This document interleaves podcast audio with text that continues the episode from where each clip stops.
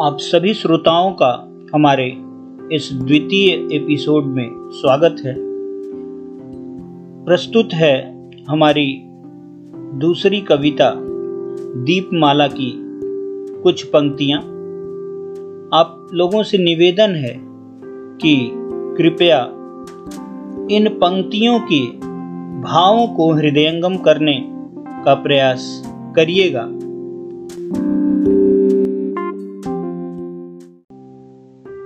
एक दिया ऐसा जो दिल के पास पहुँच करके बोले।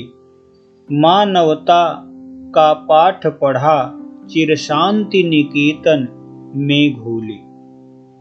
एक दिया ऐसा जो मन को झंकृत कर करके बोले। समृद्धि दिखे चहुओर विश्व में, कांति निकेतन में डोले। एक दिया ऐसा जो तन में आग लगा करके बोले, जल करके प्रकाश पुंज से ज्ञान विभा लेकर डोले।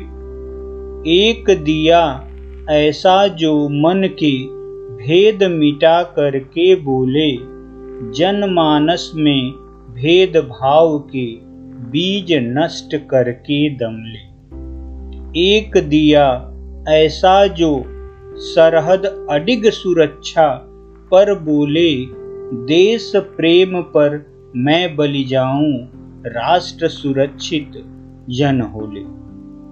एक दिया ऐसा जो सज्जन संत समागम सम होवे, यज्ञाहुति बन समाज की दशा दिशा तय कर जाए। एक दिया जो विश्व को पी ले। भला देश की करने को।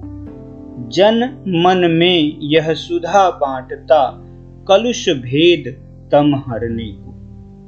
एक दिया जो स्वयं श्वेत पर रंग बिखेरे, जन मन में हर घर को जो दिया दिलाते, एक दिया उनके घर में।